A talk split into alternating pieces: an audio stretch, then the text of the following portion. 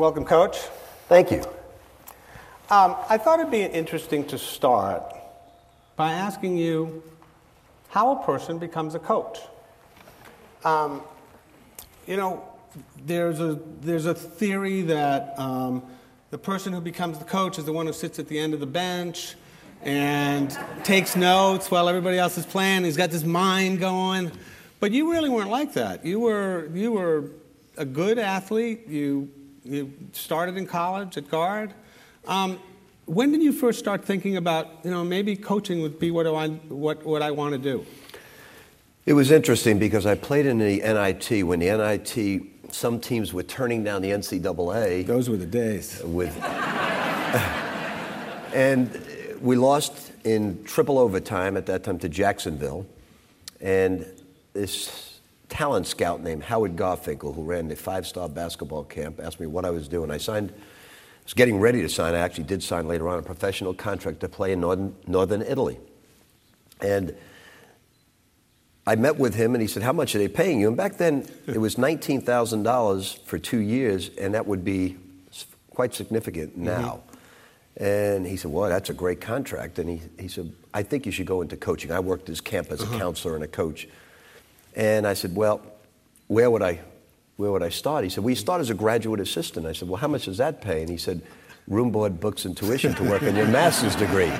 And I knew immediately that was a bad idea. And, and then I looked in the back room, and there was a team that also lost uh, in, the, it, in the NIT, and it was University of Hawaii. And they had, back then, Hawaii Five-O was just on the air. And, and there were all these cheerleaders in there with leis. I was 21 and a college student. And I said, Well, how do we approach this man? He said, Well, he buys my service. Let's go say hello to him. We said hello to him, and he said he had a graduate assistant. and um, I said, Do you mind if I write you a letter mm-hmm. and over from Italy for, for the following mm-hmm. year? He said, Yes, by all means. Gave me his card. And, and then I, I had Hubie Brown, Chuck Daly, and I believe it was Dave Gavitt, those three write a letter for me. And then I left for, getting ready to leave for Italy that weekend. It was Monday, I was leaving on a Friday. And he called me back and said that Artie Wilson, his graduate assistant, decided to go to law school. I now have an opening. And all I could think about were those big waves in Hawaii. And, and um, I took the job. I gave up the money, took the job, because I was convinced that I would play four or five years, mm-hmm. and then I'd have to come back out of sight, out of mind. Mm-hmm. And I actually um, became a full time assistant two months later. And I left after two years as the head coach, coaching seven players because the NCAA uh, made the university fire the head coach. They did, did they? And I was. 20, we'll get to that too. and I was 23 right. as a head coach. So that that suggests several things about you. First, you must have been a heck of a networker to, by the time you graduated college, have Chuck Daly, Dave Gavitt, and who was the third? All writing. Hubie Brown. Hubie Brown writing letters on your behalf. That's that's impressive. Um, you know, and second, uh, that you're enough of a go-getter to just walk up to somebody and say, "Hey, I want to be your graduate assistant." I mean, do you think that most people in coaching have those sort of personality traits? Well, I asked the head coach. I said, "How does one get into coaching?" Mm-hmm. And he said, "Well, you start at the bottom as a graduate assistant." And I said, Do you have any openings at that point? I knew I only had five minutes with him, so right, right. he was quite celebrating. But the, the, fascinating thing about it is, and I talk about it in chapter three, is guys won't do, young people won't do that today. Mm-hmm. They'll text somebody, right. but they will not go up to anyone and, and, network. And that's such an important thing. Which you figured out very early in life. I did, and, and I realized I had to be a re- recruiter, a mm-hmm. salesperson. Mm-hmm we had to sell the University of Hawaii, or then Syracuse, working right. under Jim Boeheim, or then Boston University. Mm-hmm. Mm-hmm. Um, so when you when you first start as a coach, when you're a graduate assistant, I, I just want to sort of pursue this line a little bit because you know, you are one of the most extraordinary coaches uh, in the country and have been for quite a while. And what I'm really interested in trying to pursue is how you get from here to there? How do you figure out how to recruit? What kind of kids you want to recruit? What kind of kids you don't want to recruit? How do you figure? You talk a lot in the book about um, technique isn't the right word, but but the attitude that you want to have with your players, both during the game and in practice. And one of the things that occurred to me as I read the book is that one of the things that seems to me you're saying in the book is I've changed over time, that I'm not the same coach I was when I was 30 or even when I was 40. So I was hoping you could just give us a little taste of how you learn along the way. Well, we all started, the reason I could get Chuck Daly or, or Hubie Brown, we all started at this one basketball camp. Back then, uh, today when you go to recruit in the month of July, you go to Las Vegas. There's mm-hmm. a thousand teams in one city, and you're following maybe 25 athletes.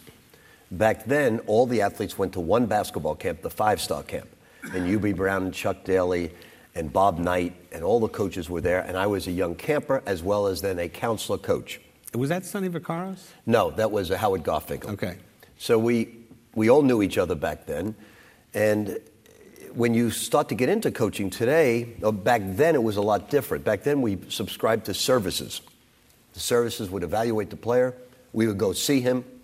They'd give a number rating, one to five plus. And then we'd go see him based on his ranking. Today, everything's out, out in the open. Mm-hmm. You know freshmen, sophomore, juniors, and seniors. You don't have to travel as much. They're all in one place. So it's a lot easier today because of the technology. Is it, is it healthy? It's healthy in terms of saving money. We can go to one place and see 100 athletes instead of flying to 100 different places. Um, is it healthy for the kids? These kids today are so different, and the parents are so different, that immediately when I'm watching a kid, and there may be 15 other coaches watching them, as soon as the game is over, they will tweet out to America what coaches were there to watch them. And it's, um, really? it's an amazing thing to. Now, I don't tweet, and I, I don't get on the internet and read people's uh, Twitter accounts. I don't do that um, don't want to know what they have to say. Mm-hmm. So it's, um, but I, am constantly hearing that. Well, uh, actually, one of the things that happened recently was that the um, NCAA wanted to put, a rule, put out some rules that loosened up the amount of contact coaches could have with recruits. And the coaches were actually upset about this because they felt that uh, the recruits we're going to just be checking how many times did this guy tweet me, how many times did this guy email me, and, and sort of kind of taking a running tally. And if you didn't have these limits, uh, you'd be doing nothing but tweeting and, and emailing uh, recruits all the time. Well, the NCAA does that because they do not have the police force to stop coaches like in Indiana from mm-hmm. having two phones. One that when they weren't supposed to mm-hmm. do certain things, they, and then the other phone was used when they were supposed to do things. so then the coach got fired from IU, and that was going around. So the NCAA does not have the police force mm-hmm. to stop all of this. So they've—that's why they've lessened the rules. Now the coaches don't like it because it's it's taking too much of their time. Right, right. So you're a 23 year old coach in Hawaii. What's that like, coach? Uh, so let me, let me just tell you, when I was 24, and I was basically a secretary, my boss quit and put me in charge of a news service. And I didn't know, just to be honest you, I had no idea what I was doing. I really didn't. Service went out of business about a year and a half later. so, you know, I'm, I'm empathizing. You know, I really didn't, I wasn't ready to be, I, I, ended up as the head coach. I really wasn't ready. I just was like a Fuller Brush salesman. I would leave the Oahu airport, go away for two to three weeks recruiting around the country, come back, you know, mm-hmm. 10, 12 hour flights. So I was living on the road just recruiting and, and networking people to come to Hawaii. I was also the head JV coach, and we would play junior colleges. So Hawaii, although it sounds fascinating, you know, kids get a chance to visit for 48 hours. Right. That's it. So right. it's a long trip. If you're coming from New York, I signed five players out of New York City, and they had to travel 14 hours to mm-hmm. get there. So it's it's not as glamorous as you may think. But for me, I was it was the first time from college to to my married life that I was single. Mm-hmm. Uh, so it, w- it was two fun years. It's it's interesting. it's interesting that you you know uh, you talked mostly about recruiting. What about the actual coaching and sort of how you learn not X's and O's and also how you learn how to relate to the players? I learned more of that years later when I became a. I spent two years, Jim Boeheim's first two years, I was his assistant coach. Learned all about the zone. Then I became a head coach at 24 years of age at Boston University. Mm-hmm. And the good thing about it is, I played college basketball. The reason I went to UMass was because Dr. J was there. Al Skinner and I both Mm-hmm. wanted to go play with Dr. J. He was from the same area in New York. And then he left and went, went early into the pros Right. for the first time at the ABA. So at that stage, I became, I went on to, to try coaching, and then I, my college coach, who was tough to play for, a Bobby Knight type disciple, he recommended me to be the head coach at BU because he was a great player at that school. His name was Jack Leaman. And um, I told him, Coach, I'm not ready to be a head coach. He said, You're ready. Nobody will pay attention to you at this school. Nobody goes to the games, nobody covers you. So he said, They won't know whether you're good or not. So, you know, you have the Celtics, the Bruins, the Red Sox, the Patriots, and, and then some of the. Ma- uh, and he was right. We averaged about 400 people a game for the first three years. Well, BU's a hockey school. What are you going to do? It was a hockey school, and we, I remember my first Midnight Madness. We tried to get people in because we were going to give them champagne. We were going to have a champagne toast at midnight. So we, I figured we'd, we'd get a couple thousand people with free champagne. We've got seven alcoholics and nobody else. That was it. so, but I learned because I was in my own laboratory. Nobody cared. I got a chance to tinker with the full court press, mm-hmm. motion offenses. I made a lot of mistakes back then, but I learned how to coach a different way. Uh, I had to obviously study film, study film, coach the players. And I just had a, a party at the Hall of Fame where mo- most of my Providence kids, Kentucky kids, no Louisville kids, but the, um, I mean, no, no current Louisville players. And I was talking to about 13 of my BU players. And they looked old to me. And I said, I said, how old are you guys? And they said, 58 and Yeah, 59. right. So I said, I was only two years older than you guys when I was coaching them, and I was. when you say you had to learn to coach a different way, what do you mean by that? Well, my coach was a half court, didn't press, didn't run. Right. It was all half court offenses. And he taught me the fundamentals of the game in a big way. But I wanted to run and press out of my frustrations as a basketball player. I wanted to play in the 90s and high 80s and press, turn around and press people. So I was just choreographing my players by things I've learned in the past, putting them on the court and trying different things, and mm-hmm. came up with a style of play that has been with me since. And part of the reason it's been with you since, I think, is because it's fun. If, if as long as the athletes are in shape, it's it's a fun style to play. Well, that's the toughest thing. It's, it's finding athletes that can maintain superior conditioning. Mm-hmm. Because there are a lot of, I, I would venture to say that 50% of our games back then, even at Providence, we were down at halftime. And then we would wear them out in the last 10 minutes. So from BU to Providence Well, from Boston University to assistant to coach assistant the coach. Knicks, New York Knicks. Well, um, this is sort of jumping ahead because you've had uh, several pro experiences as well as several college experiences. What is the core difference between being a college coach and being a professional coach? In college, you're teaching young people how to do the right things in life away from the lines. You're also teaching them all about business. You're teaching them how to pick an agent. You're teaching them how to get to make sure they get a, the proper education. Uh, a lot of the guys don't know what major they want to go into, and you try to sit down with them and, and get their likes and, and try to motivate them to go into certain areas. Most of the guys on our basketball team all think they're going to be NBA players, and only 10% ever do. So you try to get them focused on the right things and something to fall back on. And, you know, the, the, in college, you're part of their life. You, you go to their weddings, you do. In the pros, it's almost like being the CEO of a company and you're managing people because it's 100 games. They don't like to practice. Uh, and, and their egos are, are very large. They make more money than you do, quite So- often. Most of them do. Yeah. Um, when you talk about um, recruiting and, and the ath- when you what do you look for when you're recruiting? We'll get back to the history in a minute. But what are the kind of person you're looking for? What are the kind of person you don't want? Well, it's interesting because I have a different team right now. It's, we have seven guys or eight guys back from last year's national championship mm-hmm. team, but we are a totally different team with totally different people. And this team is tough to coach. Last year's two years were very easy to coach. This team is tough to coach, but they have what I like and what I go after, and that's great passion for the game, great competitors. What I don't like is people that don't want to compete and don't show passion. Now, the flip side of these guys is they, they are very annoying in practice. Very annoying. because they are constantly talking trash. Constantly. And it drives me up a wall. It really does. And, uh, and I just had a nice meeting with them. And, I, and it's, uh, I told them that if, if this continues in tomorrow's practice, that they would regret it for the rest of their life.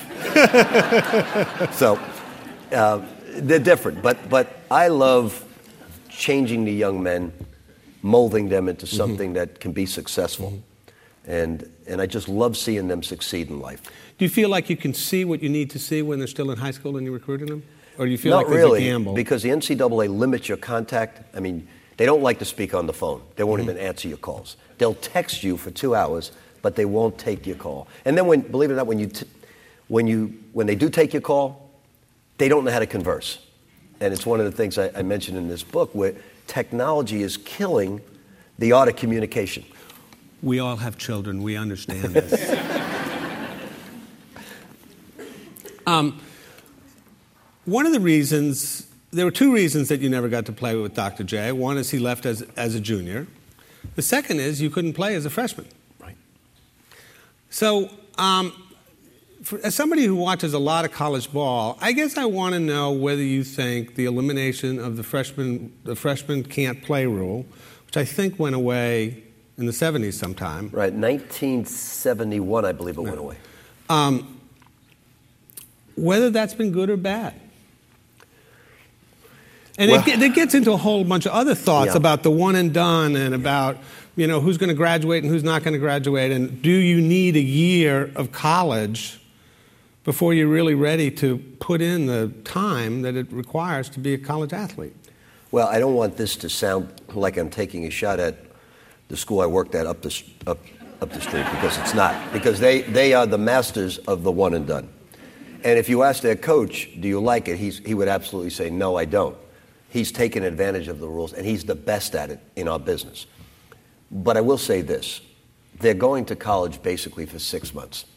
They're getting a six month education. Now, they're getting a great education on how to deal with the media. They're getting a great ed, um, emotional education, how to deal with a, a college coach. But they're getting an academic education for six months. The second semester, they'll take uh, online courses. They probably will not complete them just to stay in good standing. So it's an awful rule. It's not what college is all about. Now, Jim Delany from the Big Ten just came out and said that they should let him go out of high school and let the kids who want an education go. Well, the problem is we don't dictate that. Jim doesn't dictate that. The NBA dictates that. That's right. And the NBA does not want high school kids anymore. It takes jobs away from veterans, and they, they you only hear Kobe and Garnett and, and certainly LeBron. Mm-hmm. But for every one of those guys, here's the problem. Right now, to get into for 15 years ago, with the kids I was recruiting, they could not get the core requirements to go to college today. So, the one good thing the NCAA has done is they've raised the, raised the standard so high that kids now have to pay attention in high school. The moment you say that you don't have to go to college and you can now go pro, 95% of the kids will say, I don't need to study because I'm going pro. Okay, so hmm, Um, let me go back to my question. Okay. Don't you think part of this would be solved if freshmen couldn't play? Part of it. Part of it would be solved that way, but what they would do is they would go overseas for a year, play professionally, okay. Uh, because it's an age thing. But what's wrong with that? So it, it, let me let me lay out my theory here.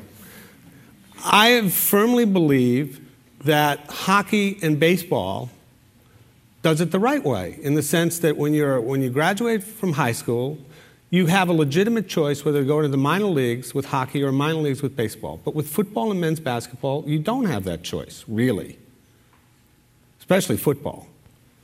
And so the, when you say, well, maybe they'll go to Europe, I think to myself, if you really don't want to go to college and you feel like you're being forced to go to college because you want to be an athlete, let them go to Europe. I agree with that 100%. Oh.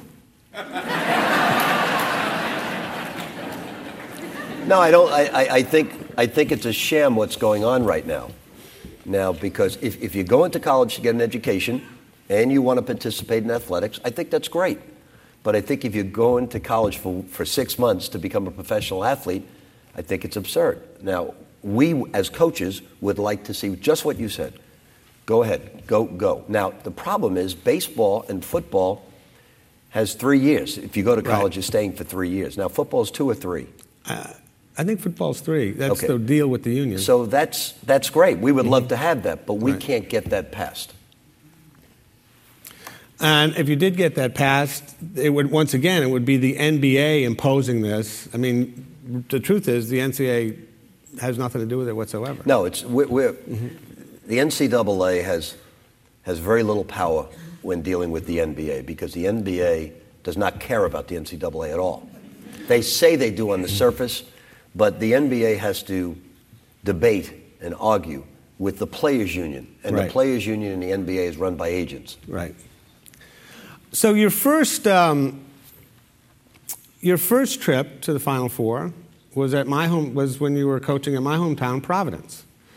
And um, as somebody who comes from Providence, I can tell you that that was a miracle year, and we never expected that team to make to be in the Final Four. And um, let us, why don't you just tell us a little bit about what that first experience was like and why, how you got a team of overachievers. I mean, they really only had one star. Um, where, get them to where they got. Well, I'm laughing when you said one star because I met, I sat there at Providence and watched Providence play Georgetown at Madison Square Garden in Joe Mullaney's last coach game.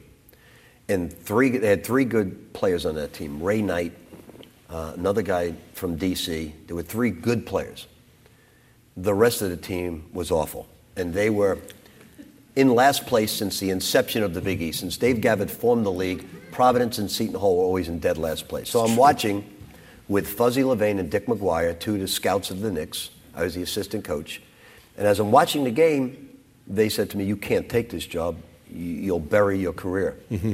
He said, This is one of the worst teams we've ever laid our eyes on. and I said, It's worse, Dick, to Dick McGuire. I said, Because the, the only three good guys are leaving. There's nobody returning that averages 10 points or more.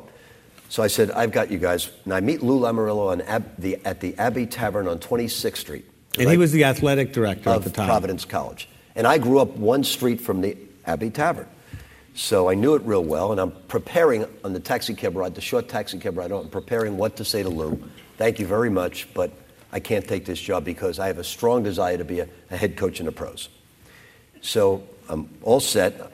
I told my friends, look, I'll meet you in 15 minutes. That's all it's going to take to say this. so I go in, and Lou says, he has his head down. He said, look, I'm a hockey coach. My name's Lou Lam. I said, no, Lou. He said, um, look, I just want to let you know, it's, I, I know you watched something that was basically pathetic. But it's been going on for seven straight years, and we're going to change it tonight. We're hiring you. You're the guy to change around our fortune. And just like that, I looked at him and I took the job. it took it took 10 seconds of patronizing me, and I took the job. No money talk, nothing. And um, so now we uh, fast forwarded to the spring, and I'm meeting with the team. And you said we had one player, and you and I know who that player is. And so all I'm thinking about to myself is if I could just get three or four guys to transfer, I will get the scholarships for, for guys that can play in the mm-hmm. Big East. The first guy to walk in is the one guy who has to transfer. He's played four minutes as a freshman, four minutes as a sophomore. He's averaging three points a game. He waddles in. His name was Billy Donovan. Okay? he waddles in. He's 5'11 and a half, 6 foot, 191 pounds. And I said, Billy, you look out of shape. He said, Well, coach, I didn't play much. And if you're a sub in Joe Mullaney's system, Coach Mullaney's system, he said, You don't you stand on the sidelines the whole day. So I, I put on weight. I said, Yeah, you put on substantial weight. And, and um, he said, Coach, I'd like to transfer. I said, Oh, this is my first guy I'm meeting. This is awesome. And I said, Billy, are you sure, son? You sure? He said, No, I'm definitely sure. Where would you like to go? He says, Fairfield, or Northeastern. I said, Good. I know both coaches very well. Let me meet with the rest of the guys. Come back at 6 o'clock. This is around 3 o'clock. So I call up Jim Calhoun from Northeastern. Jim, I've got a Big East backcourt player for you.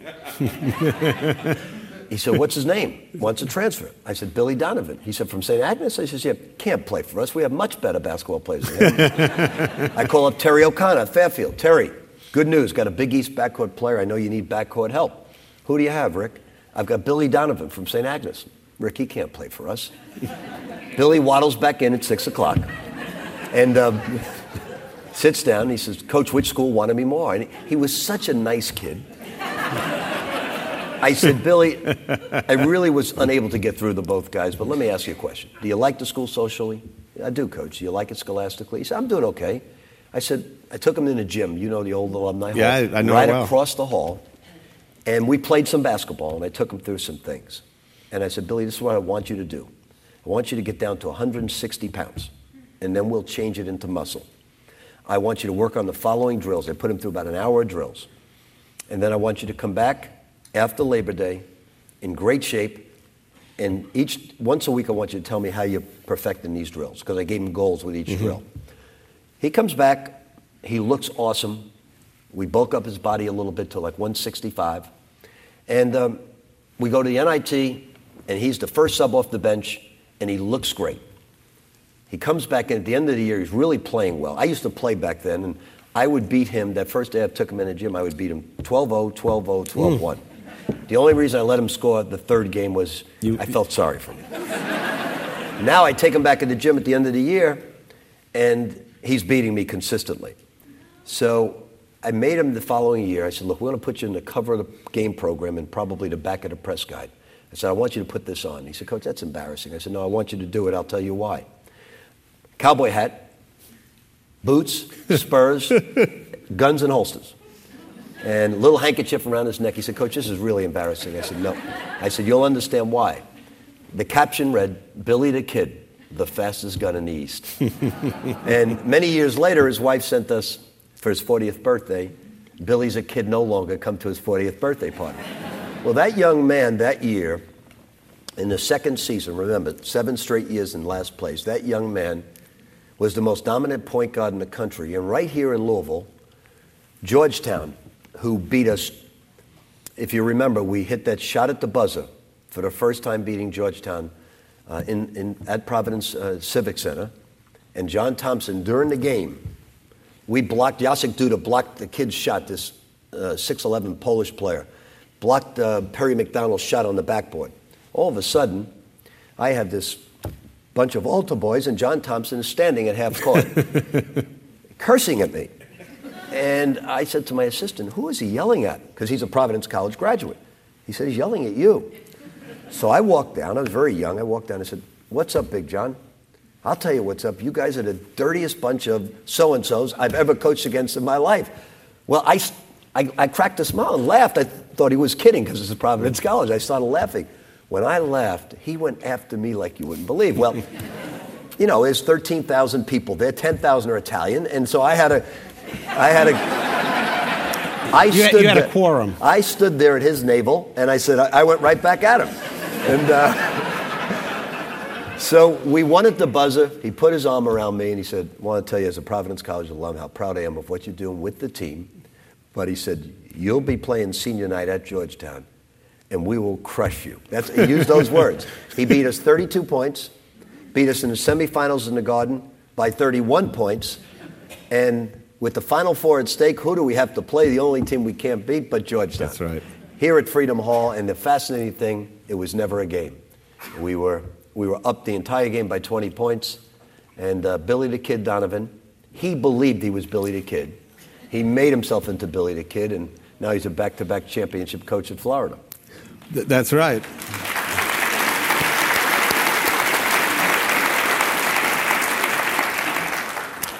Why do you think so many of your players are not coaches? Well, it's really it's an extraordinary number. Yeah, the best story I have is a young man at Kentucky who writes me a letter. He hears me speak at that five star basketball camp and when I was considerably older, and he says, I want to be a manager and I want to learn how to coach. A lot of my managers go into mm-hmm. coaching, most of them high school coaching. And he said, I want to learn your system. I wrote him back and I said, Look, son, you're from New Jersey. At the University of Kentucky, 95% of the student bodies from the state, they talk different. Why don't you apply to Villanova, Seton Hall, or Rutgers?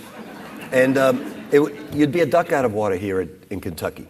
He, said, he wrote me back and said, No, I really want to do it. So I hired him as one of 10 managers. He worked for me for four years, around the clock, did everything I asked from the bottom, and um, then became a graduate assistant like me. Mm-hmm. Then he traveled with me with the Celtics, became assistant video coordinator, and today he's Frank Vogel, the head coach of the Indiana Pacers. So these type of stories, Brett Brown, who played for me at mm-hmm. BU, is the head coach of the Philadelphia 76ers. But they're not, this is not just osmosis. I mean, you are at some level knowing that this guy wants to be a coach, showing him things, are you not? I mean, or you expect them to just pick it up no, be, being around? You, you explain your system mm-hmm. to them. They pick up your system. And then if you're successful, colleges want to hire people from our system because it's entertaining. It's right. an entertaining style. And that's what it's all about today. Marketing is a big key. And I always tell guys, look, I don't hire assistant coaches. I hire future head coaches. So your goal is to be a head coach. I want you to impact every practice as if you were a head coach. And I've had great guys, great guys. You told Lou Lamoriello that you had a burning desire to be a professional coach. Um, was that a little bit like Woody Allen wanting to do uh, non funny movies? Actually, that was the plan. I never got to it because Lou said he was going to change everything and hire me, so I never got to my speech. Well, I happen to be from Providence, and I happen to remember distinctly that you left our Friars to go to the New York Knicks yeah. as the head coach. So, what was that experience like? And, well, and they came after me the, at the end of April, and I turned it down. I signed a long term contract at Providence College after that. So it was strange, the strangest thing I've ever been through in my life. Because Lou's a tough guy one of the toughest people I've ever encountered in my life. Lou comes to me and says, I got a call, this was mid June, from Jack Dillard and Knicks. They want to speak to you again. I said, Lou, I just signed an eight year contract. He said, I spoke to Father Cunningham. They will let you out.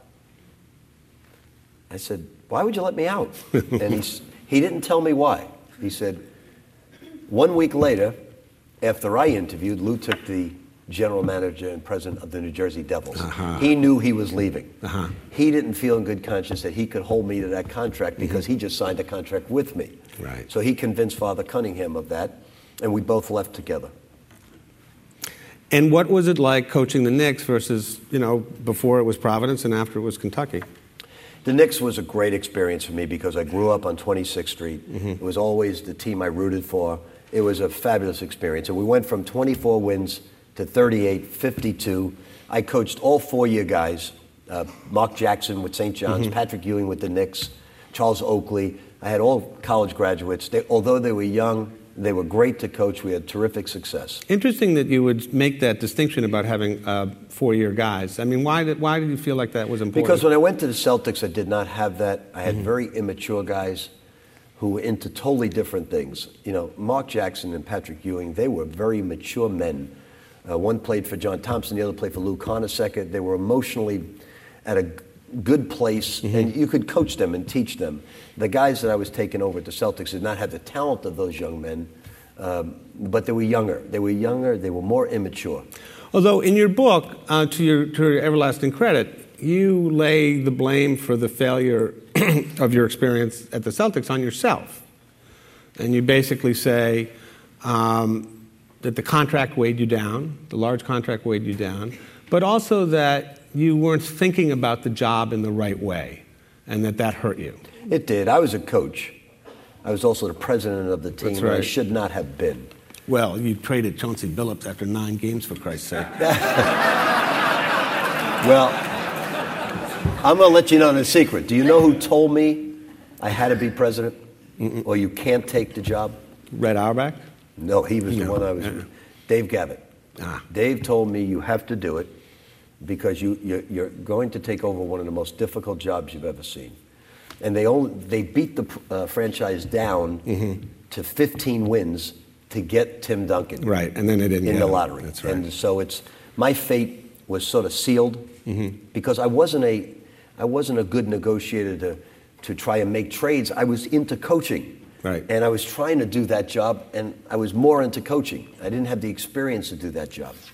Well, that, that's right, and also it, you never really know who's going to make a good general manager versus Danny Ainge has turned out to be a terrific general manager. Yeah. Who would have ever expected that? And we that? had, believe it or not, we had a general manager who today's with Memphis and doing a great job, mm-hmm. and he did 90% of the work. I had the final say, but when you're over the salary cap, Right. basically what happens, you're trading good players for good players, average players for average players. Right. You never get better when you're over the salary cap, unless you pull off a Garnett type Mm-hmm. trade, and, and that was a brilliant trade. So, uh, should we just skip over Kentucky entirely?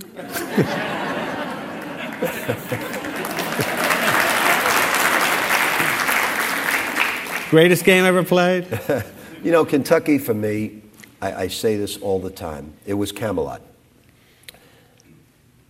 I was the only coach to ever coach at Kentucky not to have a bad day and leave having a great year. We were runner ups, we lost Arizona. Uh, Adolph Rupp tried to coach when he was uh, way past his prime and wanted to hold on, and, and they wouldn't let him hold on. Joe B. Hall left because uh, oh, it was a, a whole- lot of problems at that point in time. Eddie Sutton got fired. Um, Billy Gillispie gets fired. Program's in trouble? Yeah. So I, I came in at the right time and left at the right time in terms of eight great years, Mm-hmm. never a problem. Um, it was just Camelot. Now, the coach right now is having great success, and I hope he has the same feelings toward the university that I have because I, I have great feelings for the University of Kentucky because I had eight great years. They treated me great. Now, they no longer treat me great, but they did it well. Um, and before we get in, I want to ask you sort of a l- series of uh, sort of policy questions about college college sports. But before we do that, um, just talk a little bit about this last year. And um, uh, it was a great run, and um, it, it was. You know, you watched that team, and it was they were fun to watch, and they were great athletes, and there was a lot of enthusiasm, and by God, they won the whole thing. You know, the last three years for me was as much fun in coaching. And three years ago, I had a walk on who was named Elijah Justice, who was playing a lot of minutes. They're great kids. And we got upset by Morehead State. And Morehead State, not known to our fans, had a player who was today one of the best rebounders in the NBA, Kenneth Faried, a great player, much better than any player we had. And he dominated the games on the backboard. He's dominating the NBA right now. Mm-hmm. So I go to see my son. We win 25 games. We get knocked out. I'm disappointed, but we had a great year. I thought that team overachieved really well. And uh, when I got home, my son Michael, I, I don't listen to call-in shows. I don't read blogs. I don't go on the internet. Uh, I focus in on my job. Uh, because if I hear nine people say good things and one people say something, I want to fight that person. So I don't, I don't listen to him. So he says to me, he said, boy, Dad, they're really killing you all over the internet and on shows. I said, what are they killing me about? Uh, I said, our best player broke his ankle. With eight minutes to go, we're up four. We're going to win that game. We'll have a great shot of winning the game. And Preston Knowles breaks his ankle. They said, Dad, you're too old and you've lost your touch. um, and I, I got really upset. And I said, you know what? It's probably time to leave. Because it was, I think, uh, 10 years or 11 years. And sometimes familiarity breeds contempt. And uh, maybe it's time. So I met with an agent, and I decided he could get me pro and college basketball, and I was going to go into broadcasting. I thought it'd be a good time.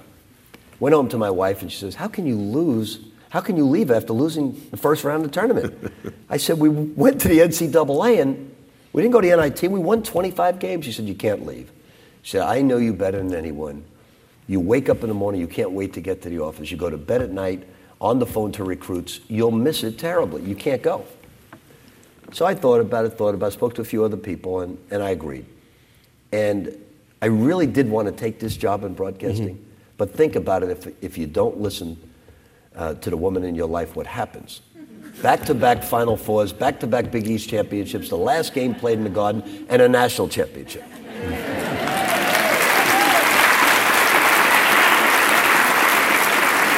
So the moral of the story is when you still have great passion, and if you're going to coach today, look, you're a brilliant writer, but you can't pay attention to the criticism because mm-hmm. then you, you can't utilize your talents the best way. You know, you can listen to it and you can hear it and maybe objectively, like I, I've done in the past, and say, you know what, that's a bad article about me, but half of that's true. I agree with that writer. So I didn't do a good job there.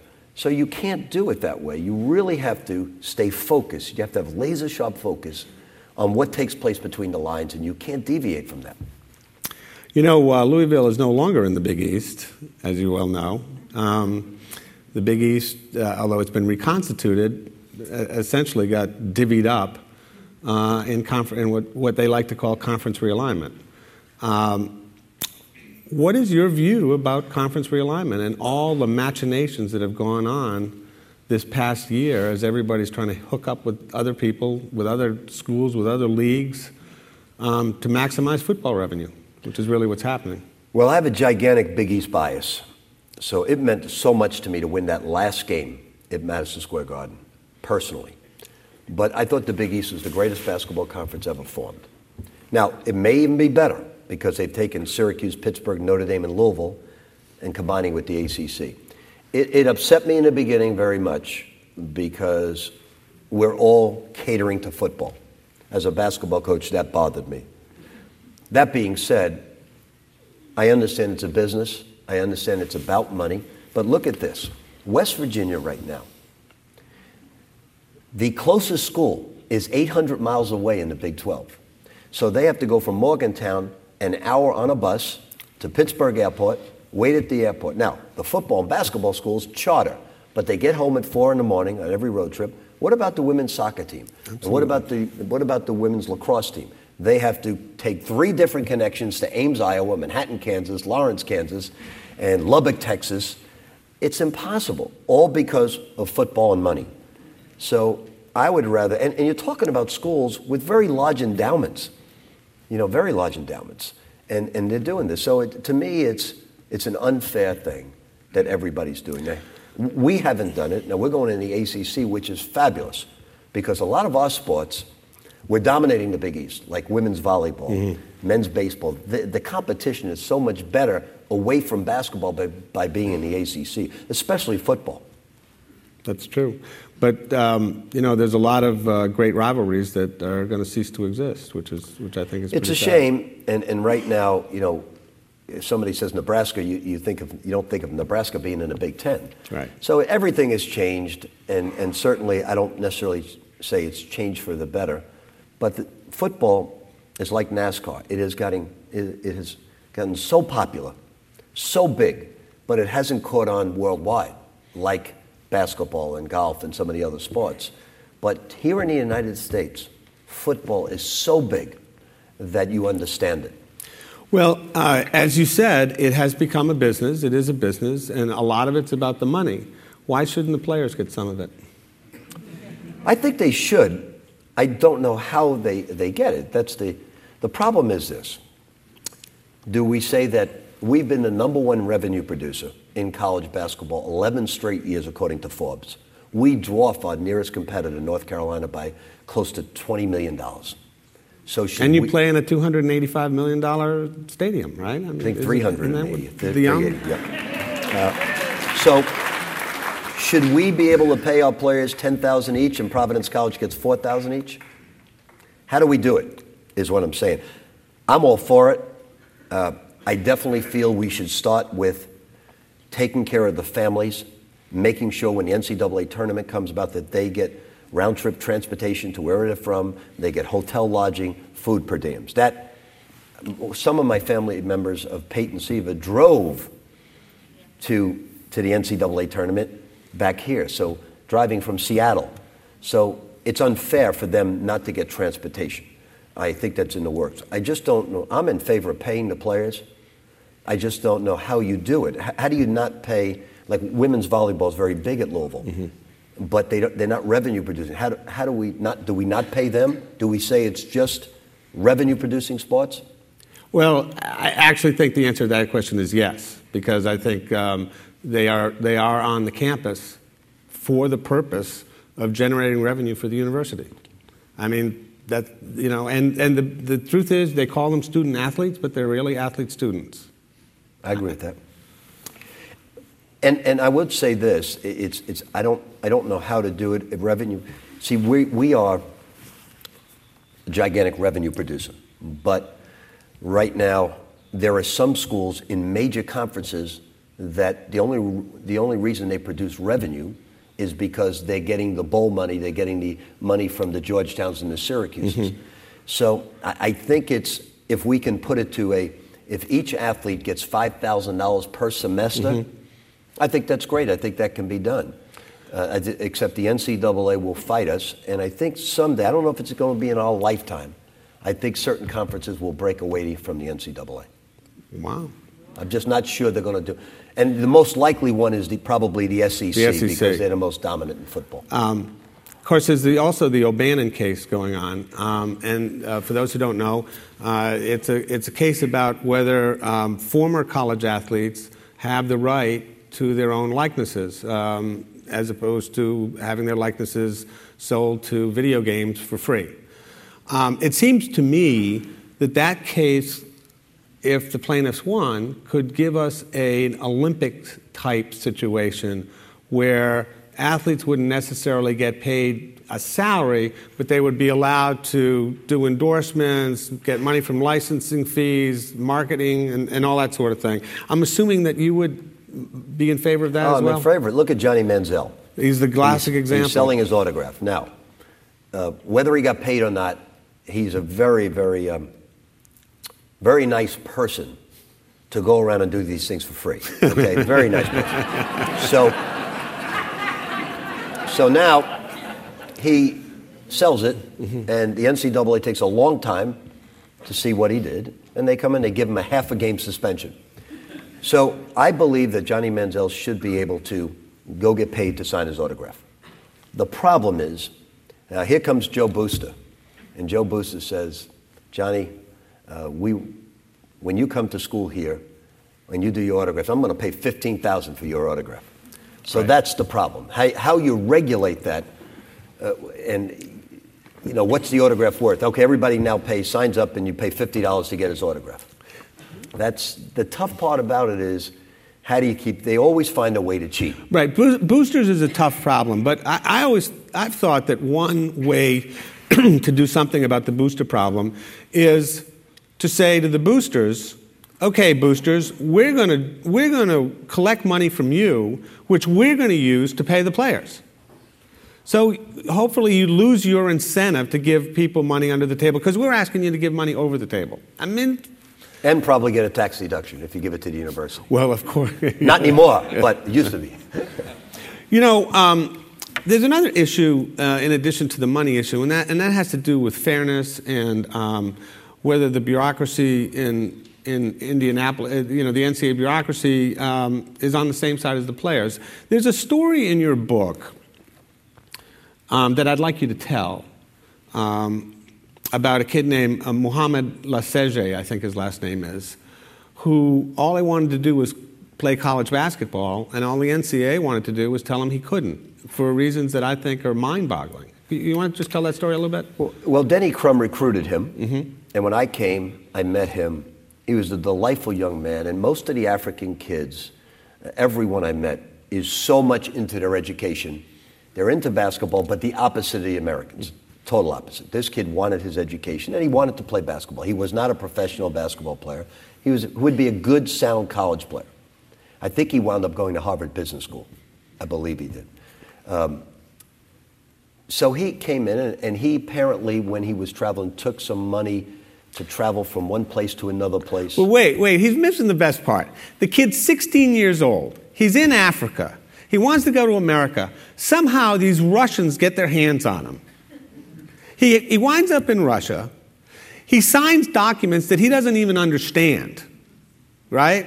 He finally breaks free of the Russians. He comes to America. He comes to the University of Louisville. All he wants to do is play basketball. And the NCAA rules that he's been a professional, therefore he can never play college ball. That's what happened. And, and, and I worked him out for a year. He was just the nicest young man that really cared about his education.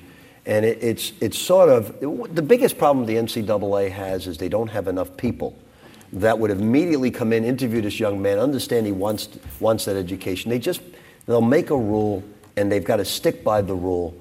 They, they don't investigate it because there's not enough of them. That's the problem. There's well, see, I, my own view is it's a lack of compassion and common sense, but. well, I, yeah. I, I, said that, not him. Yeah. yeah. they won't investigate you, though. Actually, they've tried. All right. Uh, um, when your kids get in trouble with the NCAA, not that it ever happens that often, how do you stand by them? It's a very difficult situation. Well, fortunately for us, we haven't had the problem yet, but I'm sure someday it will happen. But, you know, it's, it's, the NCAA has gotten better in the last two years than, than 33 of my other years. They have gotten better. They've loosened up the, the rule book. They're listening more. Mm-hmm. And I think they realize in the back of their minds that, look, just like we never expected the Big East, who would have ever expected Boston College to leave the Big East? Right. It, it, it blindsided everybody. Mm-hmm. It blindsided Mike Tranghese, and he was very upset about it. So the NCAA better look at some of these schools breaking away. Right and before it's too late. Like we got blindsided in the Big East, those people are going to realize that, listen, we can make more money right. by being outside of the NCAA. So sooner or later, the college is going to say, you know, let's break away from this and we'll have our own rules. So the, I think they're, they're going to get wise to that, and I think they're going to get better at that, especially with there's so many people like yourself that think the players should get paid. You know, the world, the world really has changed in terms of people's attitudes uh, towards the NCAA. The, the, the, acceptance that they're on the right side and the good guys all the time, which would have existed 10 years ago, is gone.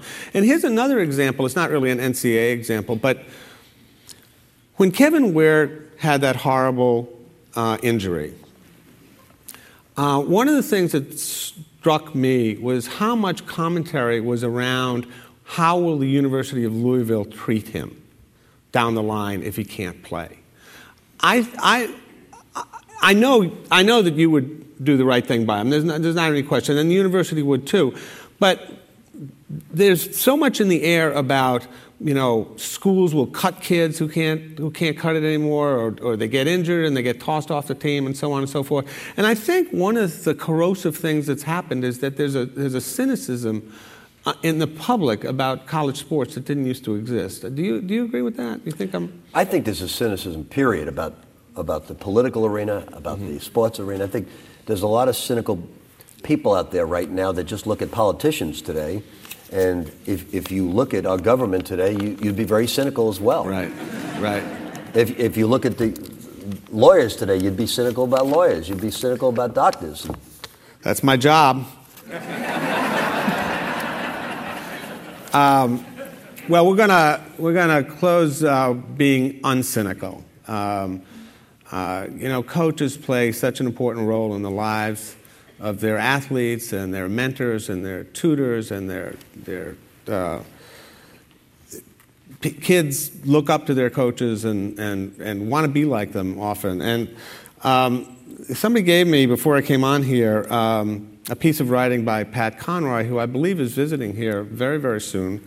And this is um, uh, to a coach from his sister. And I'm just going to read you one quick paragraph. Dear coach, I was thinking about what you teach your boys, what language you can use for the love of boys driven by your voice across the grass you mowed yourself. When I saw you and your team win the first game, all the magic of sport came to me silver voice like whistles. There are no words to describe how beautifully you look, delivering urgent messages to quarterbacks, signaling for timeouts, pacing the green, unnaturally lit sidelines, loved by your sister for your unimaginable love of play, for the soft, gauzy immensity of your love for all the boys and all the games of the world. Boy, I sure wish I could write like that. Thank you very much, Rick Pitino. Thank you.